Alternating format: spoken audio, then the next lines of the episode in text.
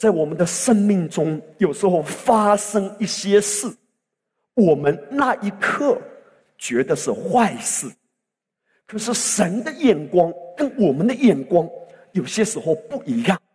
你觉得是坏事的，而那一件事很可能是上帝一直期待的，甚至一直推动。希望它发生的好事。今天，无论你所面对的环境和挑战是什么，我们的祷告不一定让上帝马上改变外在的环境，而是祷告主你的道先来改变我的心境，让我用你的高度，用你的眼光，用你的态度去面对生命中所发生的所有的事。许多坏事情，其实是天大的好事情。也许你此刻坐在这里，你正在为你生命中所发生的一件你觉得是坏事情的那一件事耿耿于怀。但是你知道吗？阿巴父坐在他的宝座上，笑得比谁都开心，因为有一些的事情发生，是为了让你的生命。你的根基被转变，你的安全感被转变，你对他的认识和经历可以加深。至于你觉得你所损失的，对他来说根本就是小 case。若是从仇敌来对你的攻击和偷窃，你相信上帝已经准备极荣耀的补还。若是从他而来对你的摇晃和震动的，那是因为他要把你震到更安全的根基上。因为你的思维，你现在所站立的基础，其实是摇摇摆摆的。如果你现在的生活方式，或者你现在在职场上，你的收入虽然有收入。虽然看起来日子还不错，可是也许连你自己都不知道，你做的这件事，或者你用的这个方法，或者你所参与的某一个项目，其实是极大的危机，因为他很多做事的方式，或者你的思维是不属神的。如果你继续这样搞下去，有一天你会更大的失望，甚至绝望。而在半途中，上帝把你拦截，让你悬崖勒马，是为了把你震动到那更安全的、坚不可摧的磐石上。你失去了一些朋友吗？我感谢主，或许那些朋友是要拖你下水的。你越多失去越好，越早失去越好。你这个关系没有任何进展吗？我感谢主，因为那个关系很可能会成为你的绊脚石。但你一开始没有辨别，圣经说：“与智慧人同行，必得智慧；与愚昧人同行，必受亏损。”哎呀，为什么我受亏损嘞？为什么这我的闺蜜啊？为什么我的好朋友都骗我？你仔细看看她的照片，鼻孔朝上还是朝下的？如果你失去了一些，不要遗憾，你只是说主啊，我转向你。若是我不谨慎，若是我曾经没有寻求你，就做了一个投资，或者说我做了一个决定，进了一个坑，我知道只要我转向你，不管这个坑有多深，管它十八层还是八十一层，你要把我带到荣耀的高度上面。谁能使我与基督的爱隔绝呢？难道是患难吗？困苦吗？逼迫吗？自身肉体吗？危险吗？刀剑吗？难道是做错决定吗？难道是做错投资吗？坏事情是天大的好事情。我不是说所有的坏事情都是从神来的，有一些时候你面对的坏事情是魔鬼对你的攻击的。可是如果你不转向神，哪怕是很小的坏事情，都可以让你转转反侧。魔鬼的计谋有时候步步为营，他只是给你一个忧虑，第二天加一个忧虑，第三天加一个忧虑，慢慢积累。如果你没有转向他。一点点忧虑积累起来，让你抬不起头。可是，如果你转向神，不管问题多大，大山呐，你算什么？在所罗巴伯面前，你必夷为平地。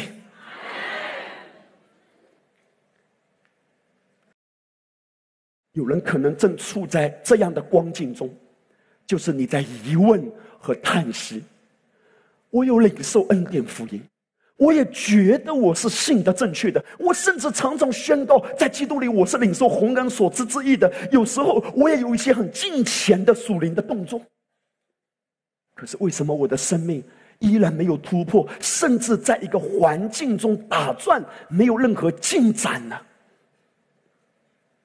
我要跟大家分享一段的圣经。这段圣经是谈到人的眼光。就是雅各，雅各他住在迦南地。那个时候，整个迦南地闹饥荒，雅各就派他十个儿子去埃及买粮食。他一共有十二个儿子，一个儿子被他的兄弟出卖，卖到埃及做奴隶。他们不知道这个奴隶已经变宰相了。另外一个儿子。是约瑟的亲兄弟，同一个妈妈、同一个爸爸、同父同母生的便雅悯。雅各舍不得让他走，所以派了另外十个兄弟，因为一共有十二个，现在派了十个去埃及买粮食。在埃及买粮食的时候，约瑟认出了他们，就是卖他的十兄弟。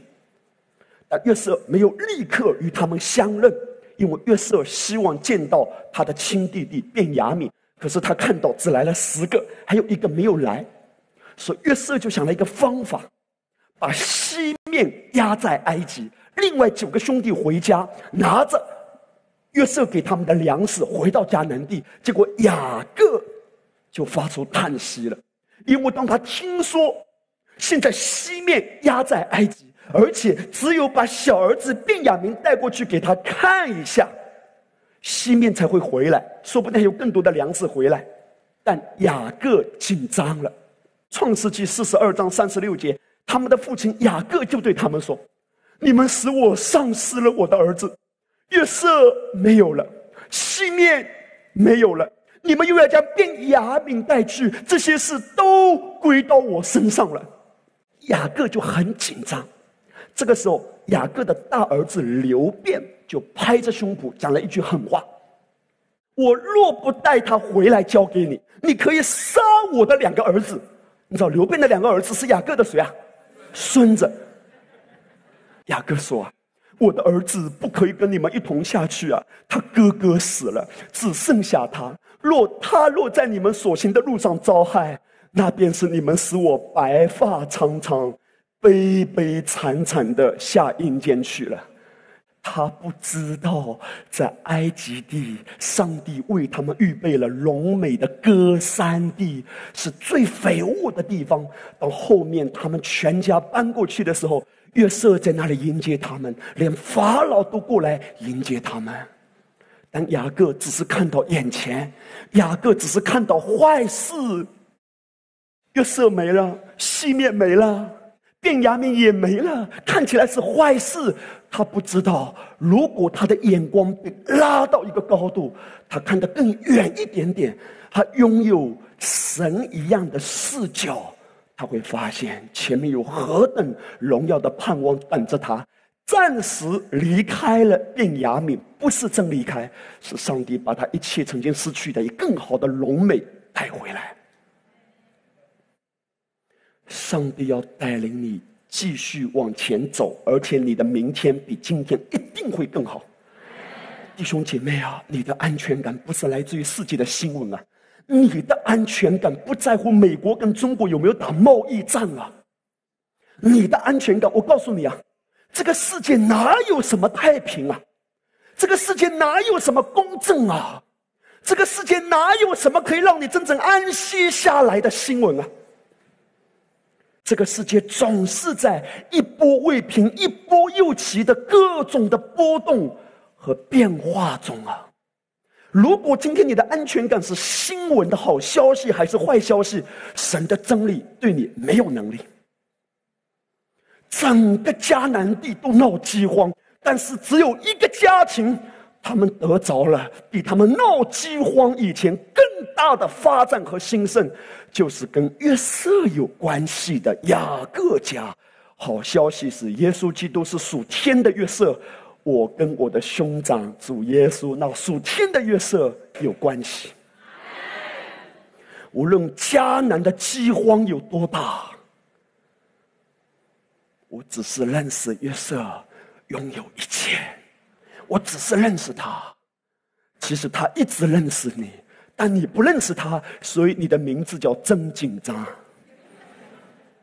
如果雅各知道他的儿子约瑟已经做宰相了，雅各会发出这样悲催的呐喊吗？没了，没了，我只能悲悲惨惨下阴间了。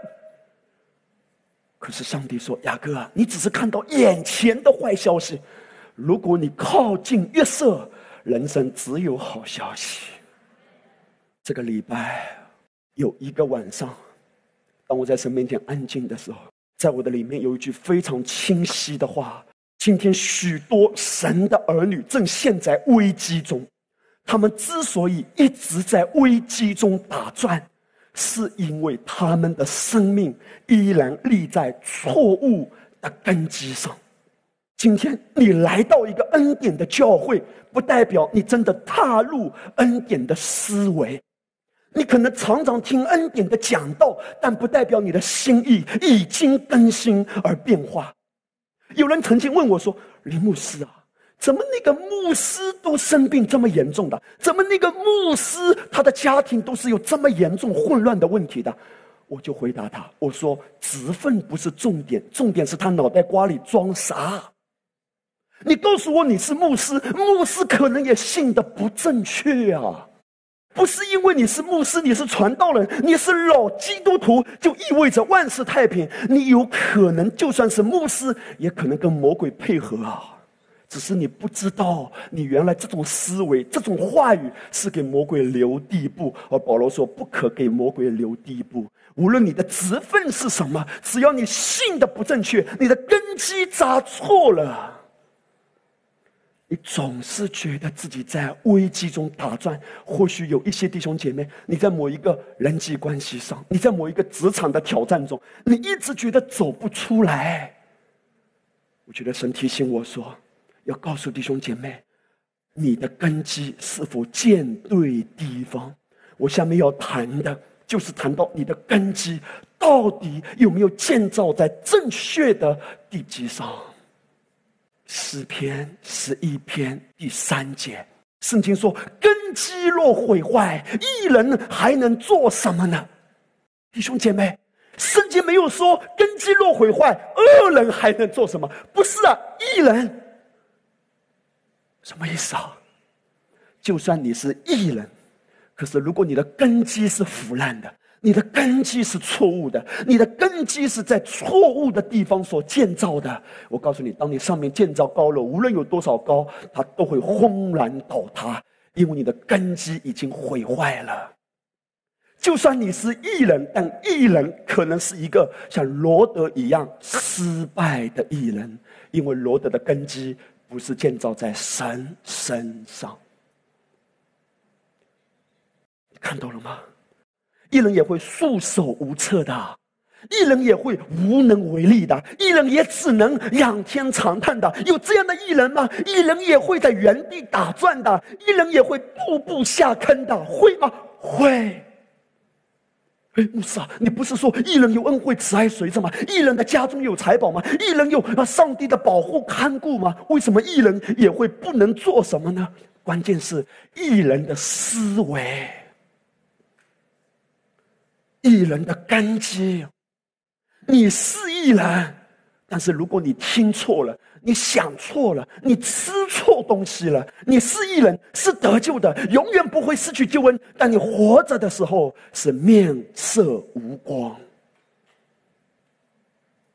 无论你是牧师，你是长老，你是信主多少年的基督徒，你的根基要建对地方。那天晚上，神提醒我，我今天壮着胆子跟大家讲这些话，因为你们知道，林牧师是很懦弱的，有些的话我是讲不出来的。但是我觉得从神而来的，我要靠着恩典跟大家分享，因为我知道这些的话是要帮助弟兄姐妹处理一些错误的迷雾中，让你走在神要恩宠你的正确的道路上。神永远比你自己都更巴不得你荣上加荣。你的家庭兴盛，你的凡事兴盛，你的身体健康，但我们的思维要跟他一致啊！我靠着主的恩典，壮着圣灵的胆，要跟大家讲什么呢？我要问你为什么来教会？你一定要先搞清楚，因为你来教会，你的动机可能并不正确。你为什么要加入这个小组？你的根基是否建对地方？不是你在说什么？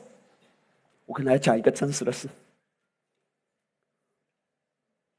有一个弟兄曾经告诉我，他在他自己另外一个城市，他原先的那个城市教会聚会的时候，几年以前他去到那个教会聚会，结果他就跟我分享，他去到那个教会聚会，问他要参加哪个小组，教会的同工就跟他介绍。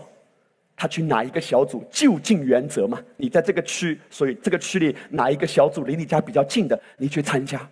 结果他参加了两次之后呢，他小组里有一个弟兄就来跟他分享，他说：“某某某，我决定下个月我要换到另外一个小组，你要不要跟我一起换啊？”他们那个教会也是给大家自由的。你来到这个小组，你觉得不合适，你可以换到另外一个小组，没问题。我们的教会也是一样。所以那个弟兄就问他说：“你要不要跟我一起去那个小组？”他就问：“为什么？”他说：“因为那个小组长很有钱的，那个小组长在职场上很成功的。我看你跟我差不多，都是创业的初期。我们需要人的经验，我们需要人的帮助，这是上帝为我预备的。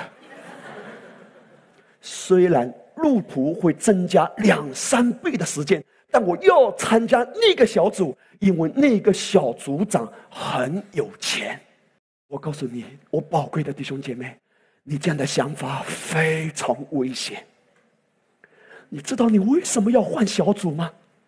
你有先寻求过神吗？你知道你为什么要来到这个教会吗？你有先寻求过神吗？如果你要问我为什么来这个教会，我告诉你，弟兄姐妹，除非只有一个理由。只有一个理由，我来这个教会，我希望更认识耶稣。唯一的理由，你走着瞧。如果你只是希望更认识耶稣，你看到上帝怎样为你翻转不可思议的局面，因为你单单只认定他，单单只高举他，他要高举你。人们可以为着错误的理由加入一个教会吗？人们可以为了一个错误的动机来找一个人吗？我还有更直接的话，因为这都是神提醒我的。我是要帮助你，甚至神的话语是要救你，因为可能你一直在还在寻找哪一个人。我告诉你，我不是说有钱的人不能帮助你，也不是说没有钱的人就一定都很好。我要说的重点是什么？说的重点是你无论去哪里。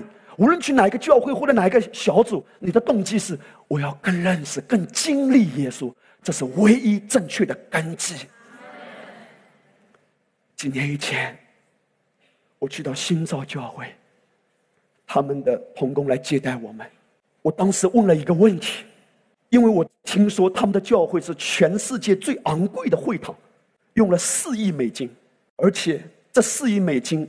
不是每个礼拜很辛苦，来弟兄姐妹奉献啊！来弟兄姐妹爱神的家，建造神的家，神必要建造你的家。屏幕是从来不这样玩，从来不努力，从来不辛苦，他们就是信靠神，他们不会每个礼拜逼着弟兄姐妹收奉献。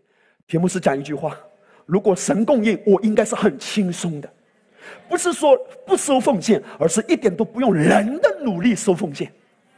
他说：“如果是神带领、神供应，我们就安息；如果不是神的计划，我们不要着急。”后来神带领他们要建造这个会堂，你知道吗？当他们建会堂的时候，无论是地价还是所有的材料，全部上涨，从三亿美金上涨到四亿美金，多出一亿美金。我听可牧师跟我分享，题目是说：“重担不在我肩上。”你知道吗？你听到这个见证，对你来说，你可以一听而过，或者。你看到神的仆人，他是这样子来跟随神，对你来说，这个见证有什么意义呢？我们要学习。林牧师今天讲这个话语，你知道我是给自己下套啊！以后我就没有办法努力收奉献了。你知道为什么？因为传的对，弟兄姐妹信的对，一定满出来了嘛。你不用努力的嘛。我告诉你，教会要用钱，牧师不应该努力。如果牧师要努力，很可能时间还没到，牧师想推动。我讲这些话都把自己套死了，你了解吗？一点出路都没了。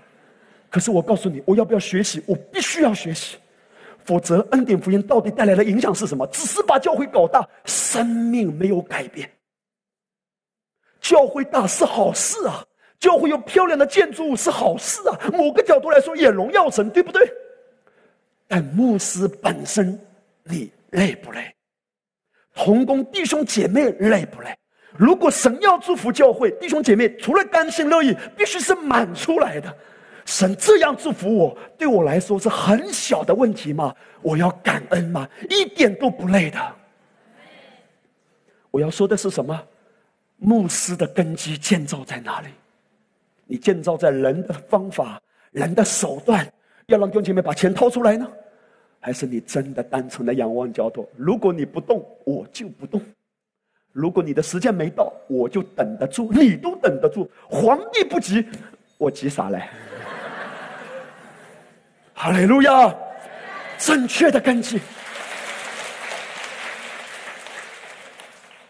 我还没有讲完。我刚才说，我问他们同工问了一个问题，我说：“你们教会有没有企业家团契？”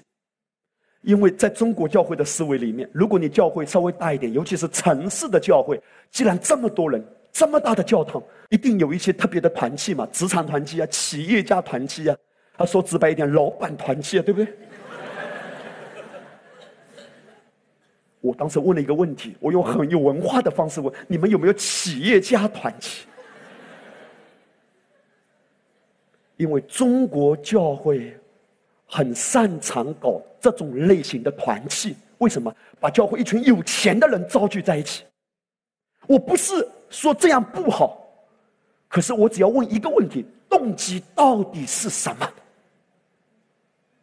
如果你想找企业家团契，你来到万国分社，你会非常失望。不是为什么？因为你们教会没有企业家，对吧？我们以前没有企业家团契，是因为我们教会都没有企业家。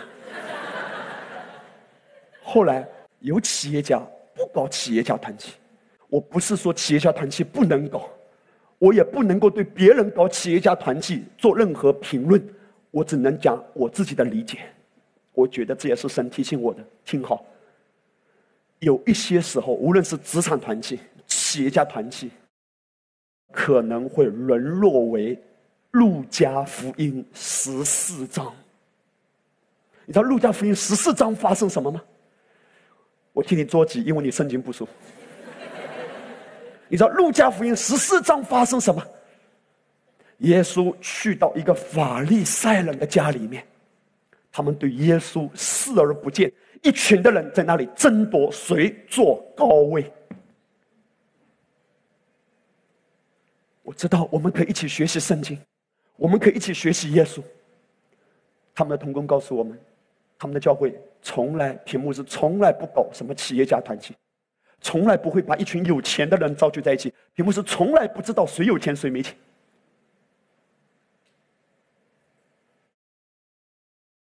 我们只是单单仰望耶稣，我们不会因为看到他们特别有钱，所以特别的服侍他们，好让他们奉献特别多。你的根基扎根在非常危险的地基上。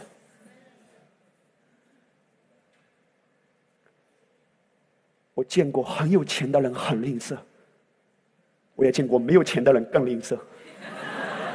我见过很有钱的人很慷慨，我也见过没有钱的人很慷慨。你知道恩典福音不高举人，不高举钱，不高举成功，只单单把人带到耶稣那里。教会要用钱吗？不是要找有钱人，找耶稣。你 A 们，Yes。今天主要提醒你，你的根基到底建造在哪里？我不是说企业家团体不能搞。我告诉你，就算搞企业家团体，也只有一个动机：来来来，我们一起只是认识耶稣更多。可问题是，如果只是认识耶稣更多，为什么要非要把这群人召集在一起啊？哈利路亚！你知道为什么屏幕是从来不搞教会几十年以来从来不搞？你知道为什么？因为无论什么聚会都只是要耶稣啊！无论什么聚会都只是要耶稣。你们要方法吗？世界上多的去。你们要找人吗？我告诉你，你找人啊，社会上有很多的人你可以找。你可以学什么东西吗？社会上有很多东西可以学。你来到教会，跟世界最大的差别就是教会能够提供这个世界永远不能提供给你的，就是主耶稣的真理。你到底为什么要聚在一起？我们到底为什么要在这里？我只是更认识耶稣。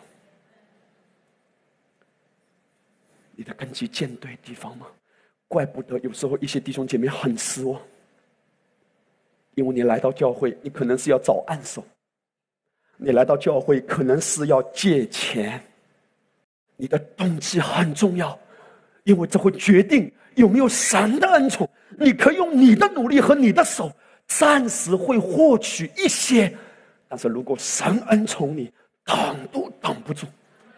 这个动作很顺手，挡都挡不住。哈利路亚，神恩宠你，主耶稣，我只是单单要你呀，我要更多认识你呀。你为什么要服侍？你服侍的根基，如果建造的不正确，你就会很七上八下，seven up and eight down。你就会七上八下，到底怎么办呢？都没有人认可我，没有人尊重我，没有人给我鼓掌。因为你的根基是建立在人的掌声上。看到了吗？恩典福音会显明人的心。为何神许可一些坏事临到？答：我要显明我们的根基是否立在正确的磐石上。无论你处于生命的哪个阶段，不要费尽心思去寻找有能力来帮助你的人，而要寻找最有能力且最愿意帮助你的神啊！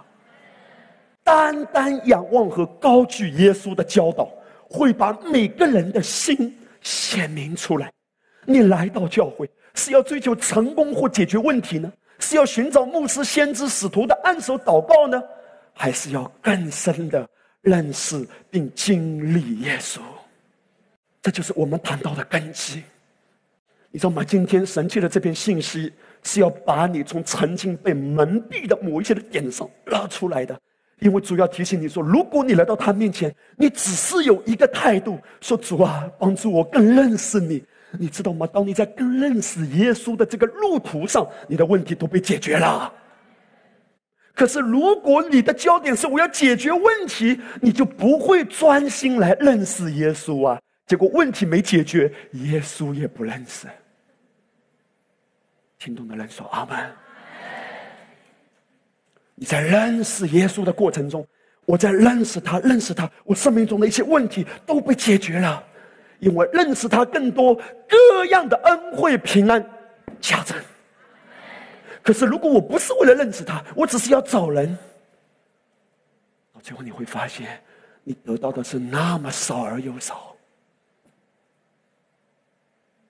牧师，难道来教会我就不能够解决问题吗？你可以来解决问题，但真正能够解决你问题的，是你来到耶稣的面前。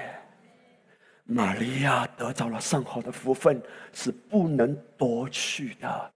你来到教会服侍。你不是为了有机会可以向人展示，我只是来感恩，我只是回应神对我的感动和带领。如果时间还没到，如果领袖还不接纳我，如果领袖还不认可我，我感恩，因为上帝让我接着好好再成长一会会儿。因为我的动机只是跟着神，只是来回应他的爱。人现在如何看我、评论我，不能够左右我跟随主的脚步。这是根基啊！你知道，在圣经里，我看到这个例子，它在反映出今天很多生儿女的光景。列王记下第一章，当时圣经记载，在当时以色列的王亚哈谢在撒玛利亚，一日从楼上的栏杆里掉下来，就病了。于是差遣使者说：“你们去问以格伦的神巴利西，我这病能好不能好？”但耶和华的使者对以利亚说：“你起来去迎着撒玛利亚王的使者，对他说：你们去问以格伦神巴利西普，起因以色列中没有什么。”哇！所以耶和华如此说。你必不下你的床榻，最后的结果就是他死了。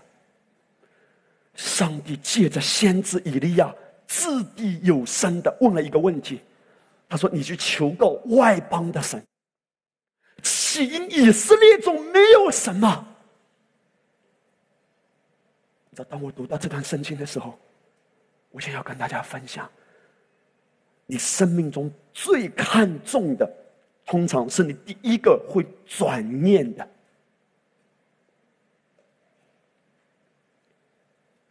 以前你家境不是很好的时候，也许你连去医院的钱都没有，或者医院的条件不好，你甚至都不想去那个医院，你直接跪在床头，做都交给你了。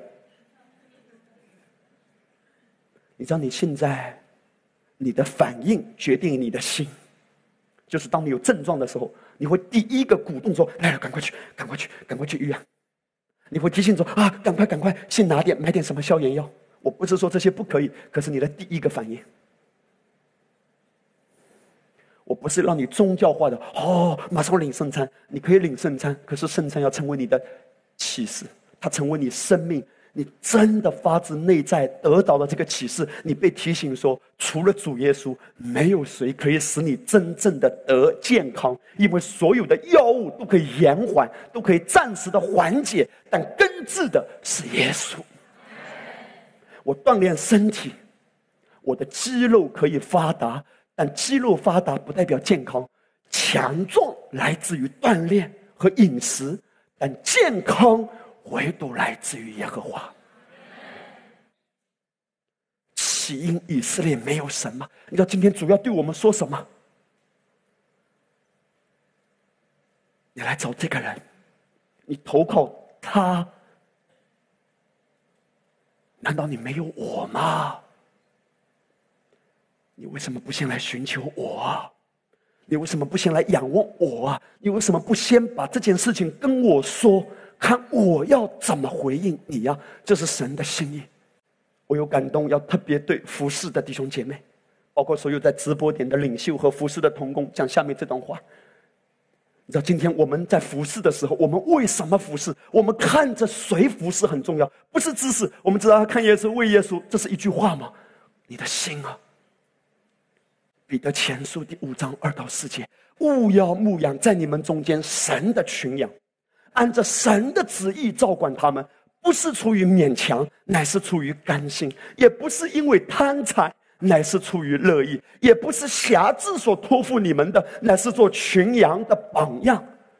到了牧长显现的时候，你们必得那永不朽坏、永远荣耀的冠冕啊！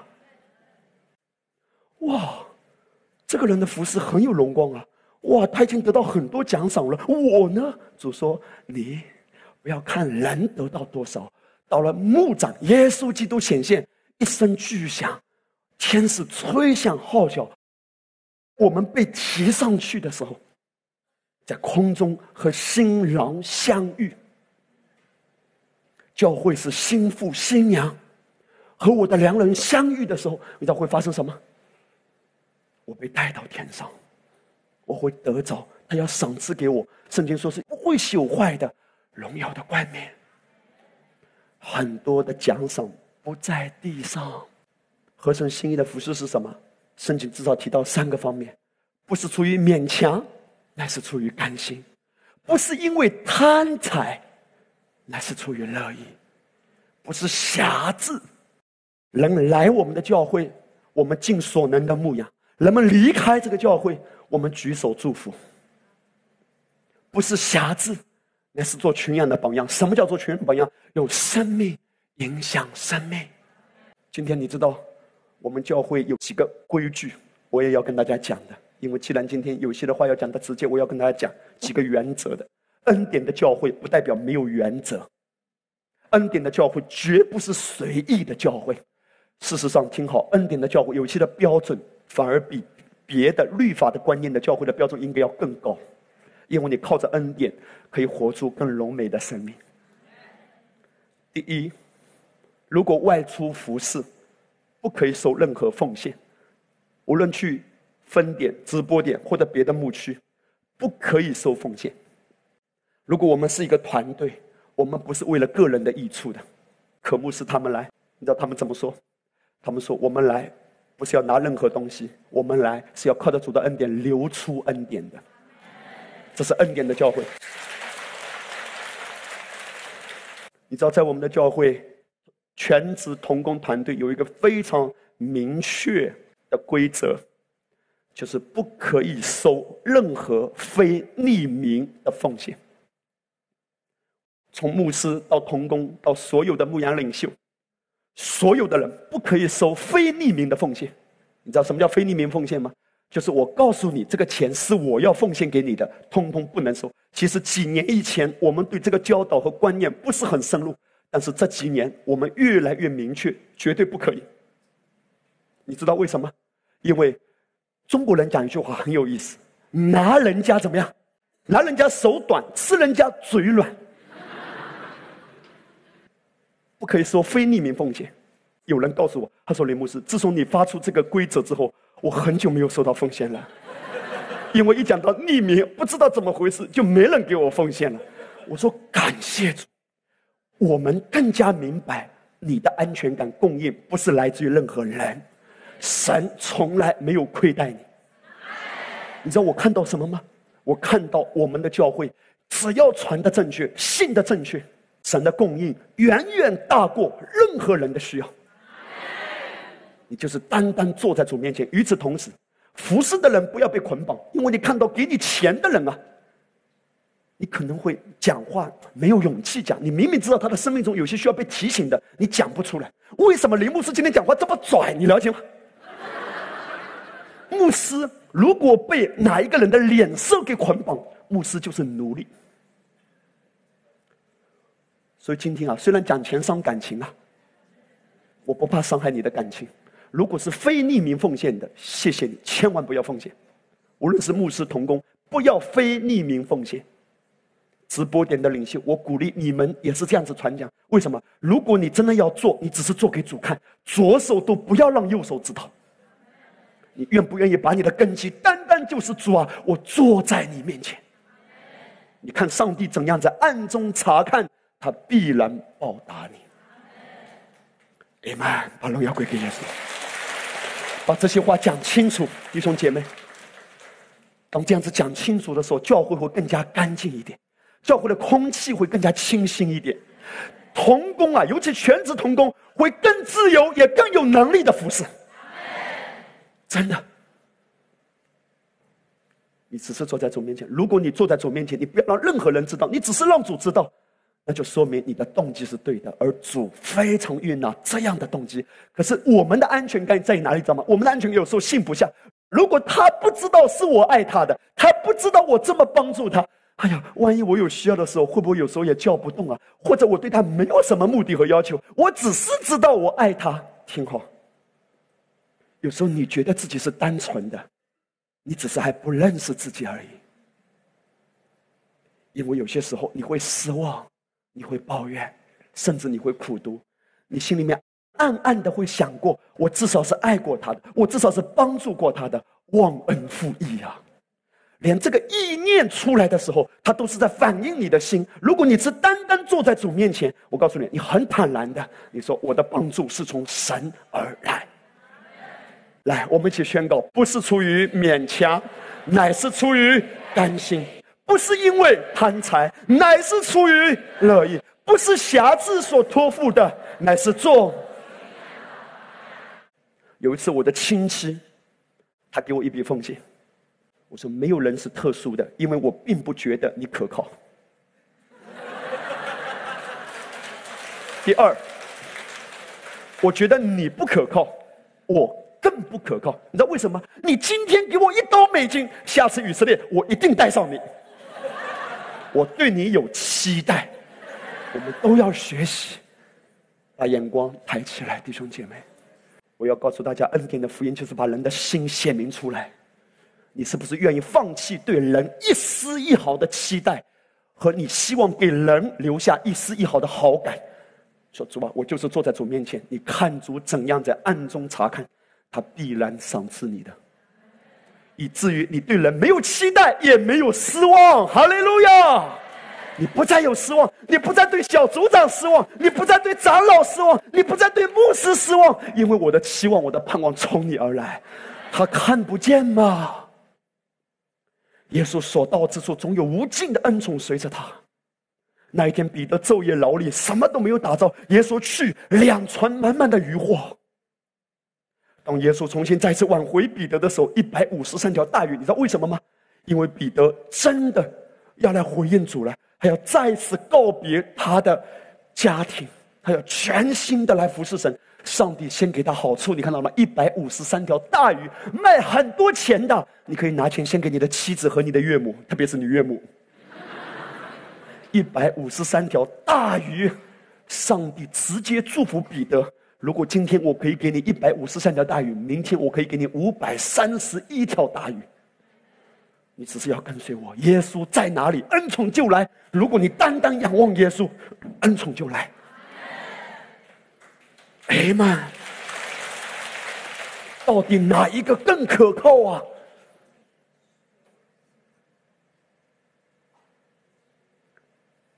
当耶稣降生以前，你知道玛利亚和约瑟他们的家其实都不是很富裕的。怎么看得出来？在当时以色列，如果我们要献祭，三种祭物可以献：有钱人家献牛，没钱人家中产阶级的献羊。最没钱的献鸽子，你看上帝的心思嘛，谁都可以亲近我。有钱没钱，无论你的背景如何，有钱的很有钱的，你可以献牛；中层的献羊，羊比较便宜一点点。最便宜的是鸽子，都一样，都悦纳。你先告诉我，玛利亚跟约瑟他们抱着耶稣去圣殿的时候，他们献的是什么？鸽子，说明他们的家境不是很好，否则他们一定很感恩，愿用最好的献给神。但他们当时只是献鸽子，但是你知道吗？不在于你的起步在哪里，在于主的恩宠有没有追着你。耶稣一降生下来，其实紧接着就要面临西律王的大屠杀。可是如果这样贫寒的家境，他们可能难以为生。你知道上帝怎么来供应？上帝安排东方的博士送了什么？一个宝盒，打开黄金、乳香、没药。黄金、乳香、没药这三样都有所预表。黄金预表耶稣的荣耀、耶稣的荣美、耶稣的这个神性；乳香预表耶稣生命的香气。所以保罗说，我们身上也是有基督的馨香之气的。木药呢，是预表耶稣的受难和受死，因为这当时富贵的人家，一个人离世之后，他会把木药膏在他身上的。所以耶稣的降生也是意味着他来是要为我们成全救恩，他来的目的就是要来死的。如果我们看到这个东方的博士送的这三样礼物，第一个被记述的就是黄金，听好，黄金不是一小块金片或者一小块金条，事实上。当时圣经也没有记载说只有三个博士。我们通常圣诞节的节目啊，一个博士拿黄金，一个博士拿乳香，一个博士拿莫要。我们以为只是三个博士，其实圣经没有记载是三个博士。圣经只是记载东方的博士，但是拿了三样东西，而这三样东西也不代表一样东西只是一件。事实上，我相信是非常庞大的物资的供应。你知道为什么？因为当时当他们进城的时候，整个城市的人都轰动，以至于西王都发现，把他们叫过来。你想想，如果只是三个人，这个城市里是不容易发现的。换句话说，耶稣降生了之后，上帝已经为他预备了很多的黄金、乳香和没药。为什么？因为接下来他们要逃难去埃及，上帝把他们的机票和快车的钱都准备好了。你看到了吗？上帝为他们在埃及预备了所有的生活所需。耶稣在哪里，黄金就跟到哪里。你知不知道？今天如果你有一个正确的思维，我在我的家庭里高举耶稣，你看到什么叫做恩惠慈爱追着你？弟兄姐妹，依赖耶和华，强势依赖王子。今天如果在你的生命中发生一些震动，发生一些摇摇摆摆的局面，其实是好事，因为神在提醒你说：“孩子啊。”一直以来，你都在抓人啊！一直以来，你都在用世界的方法。也许今天你发家致富，可是容许牧师有一点点冒犯的话语，你可能是用不正确的手段发家致富。第一桶金可能来的不干净。你在这样的思维里如果没有转变的话，你今天虽然有了，但这个有是很没安全感的有。神要祝福你的是在他的旨意里，在他的带领，在他的节奏里，他所赐的福使你富足，并不用担心惧怕。如果你一直跟着他，无论外面发生什么震动，听好，上帝永远比世界的震动更快。上帝永远比世界的震动更快。在当魔鬼在偷窃你之前，圣灵早就提醒你往哪边走。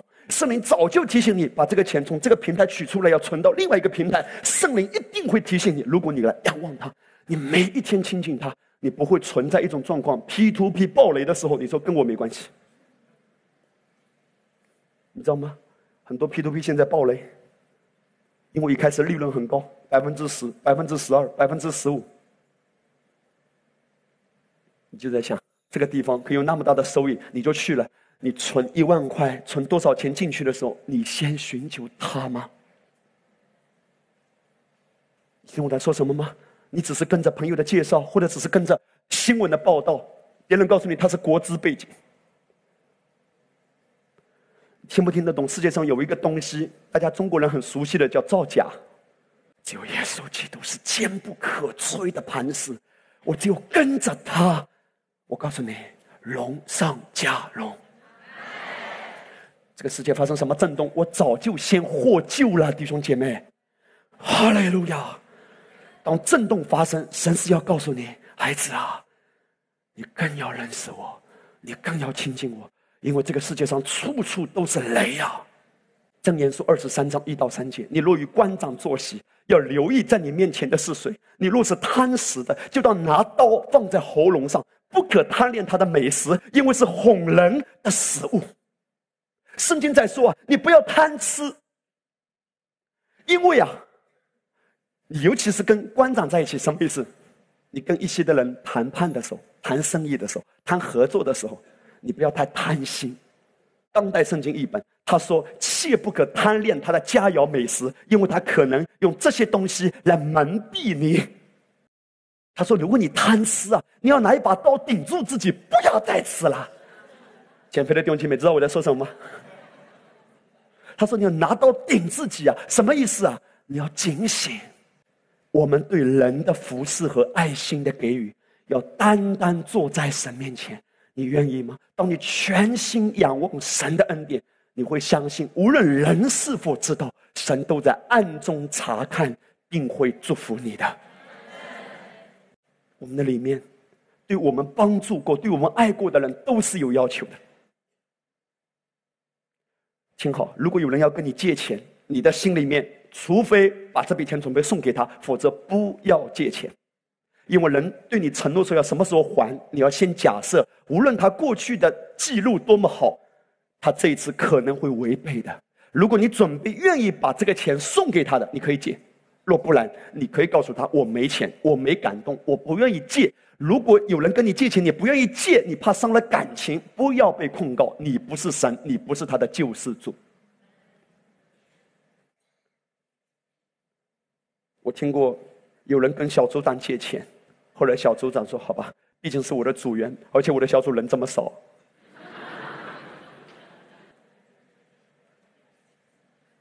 可是小组长苦不苦？小组长很苦。在师母面前，我真的不想借给他，真的不想借给他。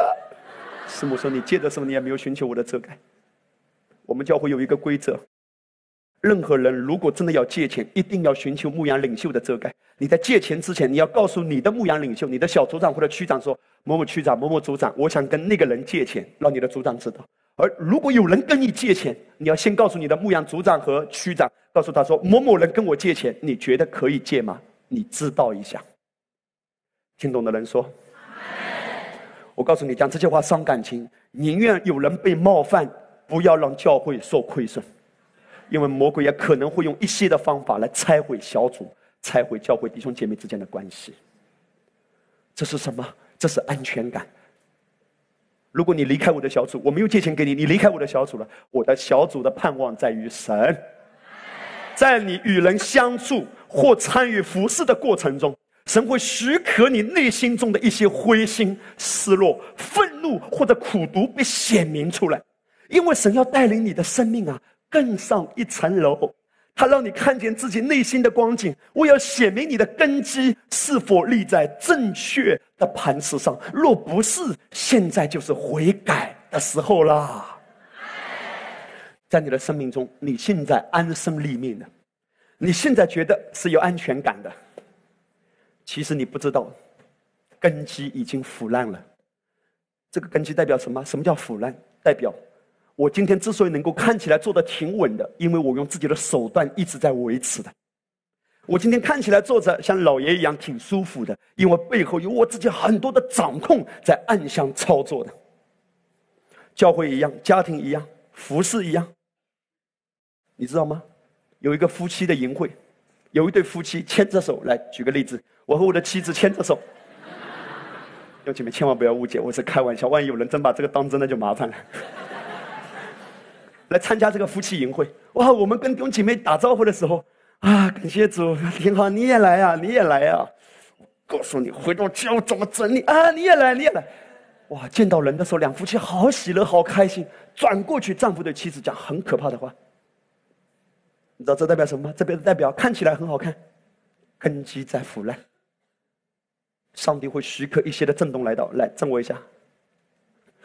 所以我不愿意，我不愿意倒啊！我是紧紧抓住，紧紧抓住！我要早晨三点钟起来啊！我紧紧抓住，我要努力。现在的状态是什么？就是我的状态就是这样，我好失落啊。为什么这个也不顺利，那个也不顺利？所以我不甘心。你不甘心失去那个人，你不甘心失去那笔收入，你不甘心失去那个帮助，所以你要抓回来，你要自己的努力要抓上去。可是那个根基还是在摇晃，来摇。我不甘心。如果你是牧羊领袖，你发现很奇怪，你的小组组员都跑到别的小组去了，你不甘心，你不甘心，你的牧羊的人现在尊荣另外一个牧羊领袖胜过尊荣你。所以你就想一些办法，怎么样让我重新赢回人的尊荣，赢回人的尊重？所以你就紧紧抓住。但是我告诉你，神会许可震动来到，有一个黑衣人，他就一直在震你，来再震我一下。神说：“什么时候你愿意放弃？”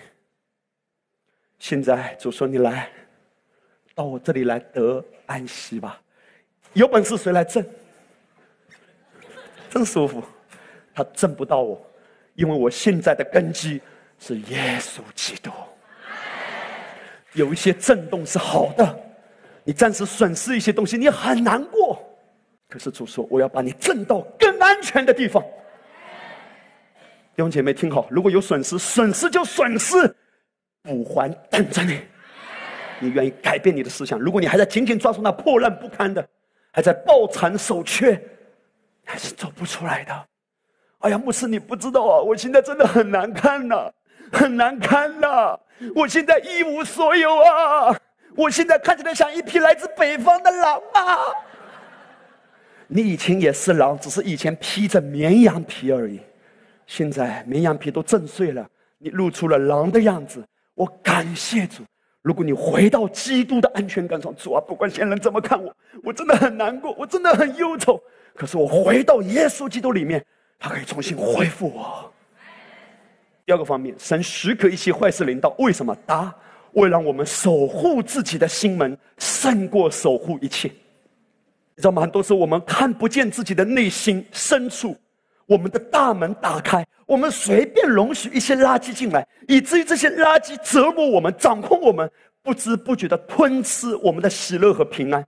所以到最后发生一些很糟糕的情况。是神说：“孩子，之所以我许可现在这些震动领导，是因为我要教导你学习保护自己的心，不要什么都看，不要什么都吃，不要什么都听。”诗篇十一篇一到三节，我是投靠耶和华的。你们怎么对我说？你当像鸟飞往你的山去。看那恶人弯弓，把箭搭在弦上，要在暗中射那心里正直的人。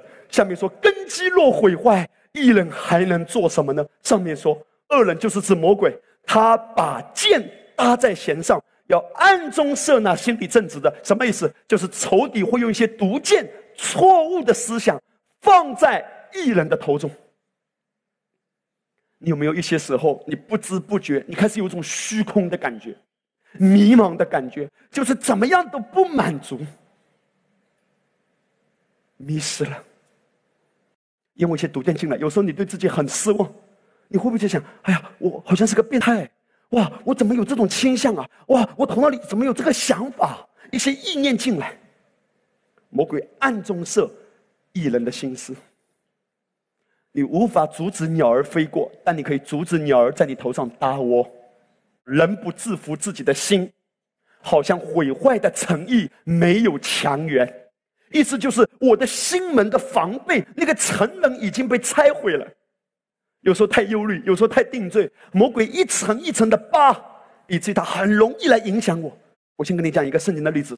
圣经谈到，当两个天使来救他的时候。那两个天使晚上到了索多玛，罗德正坐在索多玛的城门口，看见他们就起来迎接，脸伏于地下拜。特别留意，罗德是在什么地方？当时的时代，城门口是一个什么地方？城门口有很多重要的功用，通常坐在城门口的，不是经过城门口的。是坐在城门口的，是这个城市里的长老，是这个城市里有影响力的人物，是这个城市的上层人物。罗德就是，很可能是这样子。当亚伯拉罕救了罗德之后，索多玛王知道罗德不是一般人，所以他就给罗德这样的特权，给罗德机会。我告诉你，这样的位置。更加吸引罗德留在索多玛，罗德渐渐挪移帐篷，直到抓到了一个位置，罗德就留在这个城里，而且做这个城市的上层阶级，坐在城门口。你不要小看这个坐在城门口，在当时的社会，城门口有三个功用。第一个功用，城门口是公众生活的聚集地，所以集市都在城门口聚集的，热闹的事件在那里被谈论的，而且公道在那里被发布的。第二，城门口是什么地方呢？就是法庭在那里进行审判。与此同时，城门口是属灵征战的交汇点。诗篇一百二十七篇四到五节，圣经说：少年时所生的儿女，好像勇士手中的剑，剑带充满的人变为有福。他们在城门口和仇敌说话的时候，必不至于羞愧。在什么地方和仇敌说话？城门口，你的心就是城门口，你要保护你的心，不要让仇敌进入城门内。听懂的人说阿门。如何叫做不要让仇敌进入我的心门内？就是你的眼睛和耳朵，透过你的眼睛和耳朵，你在跟仇敌配合，还是你在抵挡仇敌？你知道雅各书第四章怎么说？勿要抵挡仇敌。仇敌就必离开你逃跑。你拿什么喂养你的心？我们的耳朵和眼睛是灵魂的门户。身体吃错食物会生病。同样，你若观赏无益的节目，聆听使你沉沦的音乐，与喜欢抱怨和论断的人为伍，你的心灵就无法健壮。真言书十五章十四节：聪明人心求智慧。愚昧人口吃什么？愚昧，不可给魔鬼留地步。如果不是你自己开门跟魔鬼配合，魔鬼在你生命中是找不到任何立足点的。你知道魔鬼要夺你的健康以前，魔鬼先夺取哪一个部分？你的心。哇，讲耶稣有什么用啊？圣餐有什么用啊？这些东西一点都不实际啊！等猴年马月啊，来直接一点了，来补钙补铁啊，开始养生健康。你觉得这个更直接，这个更快，这个更有用啊？你的焦点已经不是耶稣了。你知道你在做什么吗？已经渐渐流失对主单纯的依赖。还记得吗？强壮来自于食物和锻炼，健康唯独来自于神。否则，医生不应该生病。那些研究医药的人不应该生病，因为他拥有最基本的甚至很高的养生和医学的知识。但健康唯独来自于神。很多人只是拥有知识，但他活不出来，他有引证，还有捆绑。我听过医生有洁癖的，连开一个门都要洗手，手都洗烂了。医生，那些知识折磨死他，他被压制捆绑，活不出自由啊。我的健康是来自于神。约尔牧师说，有一次我在超市购物，收银台前陈列一本杂志，标题写着“惊天秘密啊，连体人与外星人的三角恋情，详情见内页”。约尔说呢，我心想啊，谢了哈，我不是垃圾桶，我绝不喂养自己吃心灵毒药。人生短暂，别用宝贵的时间吸收无益的食物。Amen。哇，这是生活化的例子，你马上就可以用的，弟兄姐妹，保护你的心，你知道吗？有时候如果我们积累这些大家，这个新闻有什么关系吗？这个娱乐八卦稍微看一下，你不知道那些读书在积累的。在过去几天有一个晚上，我在看一篇文章的时候，突然跳转出来另外一篇文章的链接，是一个新闻，我就点过去，因为那个新闻我挺想关心。我读了两三行，圣灵在我的里面很清楚、微小的声音说：“Stop，不要再看下去。”其实我很想知道这个新闻报道的结果是什么。就像你看电视连续剧，到最后的时候，那个男主角到底有没有爱上女主角嘛？那个凶杀案到底有没有破嘛？你很想知道结果。我看到新闻那个报道，看了前几行，神对我说：“不要再看。”我就把它马上删掉。我开始学习跟着他。因为有些东西你看看是无意的，它的积累垃圾。约牧师讲到另外一个例子，他说曾经有人送我两张昂贵的门票去观赏一出百老汇音乐剧，那出音乐剧很受欢迎。我和妻子前去观赏，却发现前十五分钟脏话连篇。我以为情况会有改善，就是那个音乐剧啊，它都是脏话。他说：“我以为情况会改善，但并没有改变。后来我悄声对妻子说：我不想再看下去了。”我们就悄悄离开戏院，虽然这是在前排的座位，门票非常昂贵，而且机会难得。但你知道什么更宝贵吗？我的身体是神所赐的殿啊，我的心房是神话语的容器啊！我不会继续坐在那里，任人朝我的身上倒垃圾。别人有权利制作戏剧节目，我也有权拒绝观看。也许别人认为我是个古板的人，但我宁愿被这样看待，也不愿妥协去吃垃圾。你一定要知道，你的呼召太伟大了，你的使命太重要了，你的未来太光明了。别让你的内心遭受污染。哈利路亚！哇，太棒了，弟兄姐妹。有一次我回老家，我坐在大巴车中间的这个位置，司机就在大巴车那个电视上放一些娱乐节目。声音非常的躁动不安，可是我转头看一看旁边的人，所有的人都麻木了，昏睡的昏睡，睁眼看的睁眼看，大家面无表情。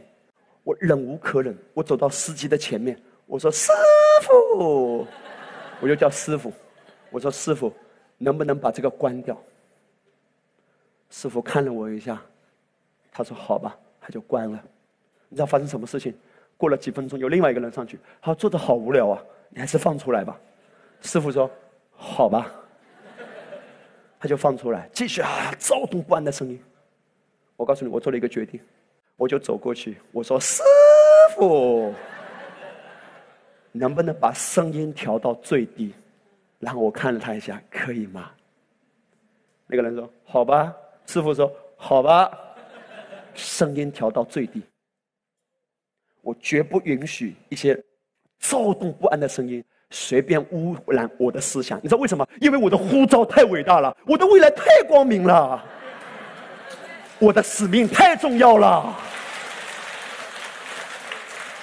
有另外一次，我坐在大巴车上，这是早几年的事，更早以前，我坐在大巴车上，也是师傅带头在大巴车上抽烟。虽然窗户打开，他一边抽一边我气往外吐，但那个味道也是转到我后面来。你知道我发生什么？我也忍无可忍，我站起来，我对他说：“师傅，请灭烟。”我想要说的是什么？弟兄姐妹，很多时候你就觉得无所谓，你就觉得无所谓，你不懂得经营和管理你的环境。魔鬼就是这样吞吃你的。我不允许那一个下午，我坐在大巴车上的三个小时这样子被污染。我绝不允许。只要我还有一点发言权，我会保护自己的环境，我会保护自己的心。如果你要吃垃圾，我没有意见，可是我不允许。什么叫保守自己的心啊，弟兄姐妹？神说啊，你知不知道你车里放的是什么东西？你知不知道你手机里装的是什么 app？你知不知道你微信上面加的是什么公众号？是让你更亲近神，还是更远离神？是让你对神的道，你看到神的话语，你会更容易流泪呢，还是你听得到你会更麻木的一些东西？因为魔鬼就是一点一滴、不知不觉来偷窃你的，以至于你发现很多事情为什么变得这么糟糕？我不知道为什么我今天很抓狂，不知道为什么今天我很虚空，因为一点一滴一些垃圾在吞噬你。环境对你的影响，你要起来为自己建造一个健康的氛围，除非你真的无可奈何。你只能单单在心思意念里面仰望神。在神学院几年以前哈，那个时候还在神学院读书的时候，我同一个宿舍里有一个同学，有一段时间，哇，我知道他肯定受伤了。我们问他，他又不讲。你知道他在宿舍里，他的电脑的循环的单曲是什么？是一首很悲伤的情歌。我最亲爱的女人，却伤害我最深。啊，单曲循环，我到现在记忆犹新。你知道发生什么吗？我很烦他，我说你到底受了什么刺激？我的亲爱是个神学生啊，传道人啊，我的亲爱的女人却伤害我最深。我想他可能真的受刺激了，好吧？单曲循环了将近一个礼拜，我不想听也没办法。我看到他这样悲伤的样子，那个时候。我跟明爱还在这个阶段，还没有公开，还是地下组织。有一天，我们两个走楼梯，一起一起上教室，走楼梯。你知道走楼梯的时候，我竟然发现自己情不自禁唱出了一首歌：“我最亲爱的女人，却伤害我最深。”你要说什么？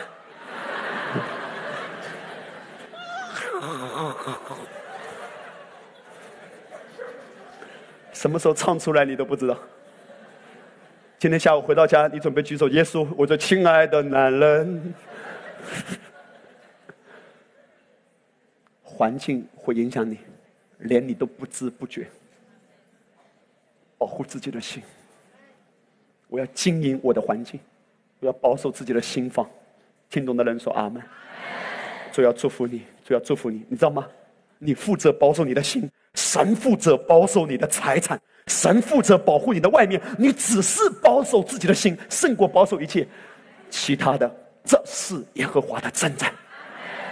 神要为你翻转，把你的心转向耶稣。主耶稣，我的心里面被你充满，被爱充满，被神的道吸引。无论外面的风浪发生什么挑战，我安息在他的应许里。只有主耶稣是坚不可摧的。只有主耶稣的爱是永不改变的，只有你对我的带领是让我的人生荣上加荣的。主啊，我的安全感要回到你里面，我要回到你里面，不再轻易的对人失望，因为我对人没有指望。主啊，我的安全感要回到你里面，我不再期望哪一个人拉我一把，我只是仰望主耶稣带领我走人生的道路。主耶稣，无论我们去哪个教会，无论我们在哪个小组，我的目的只有一个：更认识耶稣啊！这是唯一的安全感，这是唯一正确的根基，就是更认识耶稣。我宝贵的弟兄姐妹，如果在你的生命中发生一些变故，发生一些震荡，发生一些你觉得是坏事情的，可是我告诉你，那是不是神要更大的提升你，把错误的安全感震掉、震碎、震光，让你回到那真正坚固的安全感——耶稣基督身上？主耶稣，我谢谢你，每一个宝贵的孩子，今天早晨。我们都弃绝人的聪明，弃绝人的手段，弃绝人的掌控。我只仰望你。主啊，我们在职场上的时候，人给我们的承诺，有时候没有那么有安全的；有时候人对我们的应许没有那么可靠的。但是主耶稣，我不失望，我不气馁，我转向你。我知道你可以转化所有的失望变成盼望。你可以转化所有人让我失望的苦水，在耶稣基督的爱里面变成得胜的欢呼啊！我要向主欢呼，我要向主感恩。耶稣，就算有任何损失了，感谢你，我只要转向你，我的人生就有路可走。我不再容许一些垃圾再来折磨我，我的心里被主的爱、被主的道所充满。宝贵的弟兄姐妹，举起手来，跟牧师做一个祷告，说：“亲爱的阿爸父啊！”你是我唯一的安全感，让一切错误的根基都被震掉。你把我移到真正坚固的根基上。如果不是依靠你的恩宠，我能抓多少呢？我自己抓的时候太累了。可是你恩宠我的时候。排山倒海的祝福是无法阻挡的。我如此相信，你的恩宠临到那单单仰望你的我身上。亲爱的主，我仰望你啊！我的安全感来自于你啊！我与人的关系，或者是爱心的服饰。都是仰望耶稣的，不是来自于人的认可，不是来自于人是否了解我。主耶稣，你都知道啊！将我的眼目悔改，从地上转到天上，将我的思想转念转到耶稣身上。你的供应领导我，比我想象的更奇妙。我深深的安息在你爱里，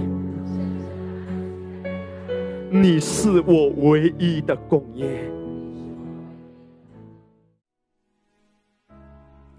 离开天上尊贵，降到人世间。为了恢复我地位，在十字架流宝血，献上了一切，为了赐给我公义，受鞭伤，鲜血淋淋，被辱骂。你依然顾念我，让我能洁白无罪，与心灵诚实来到你面前。当我仰望，问题变渺小；当我仰望。身体被医治，当我仰望，平安充满我，你的恩典够我用，我仰望你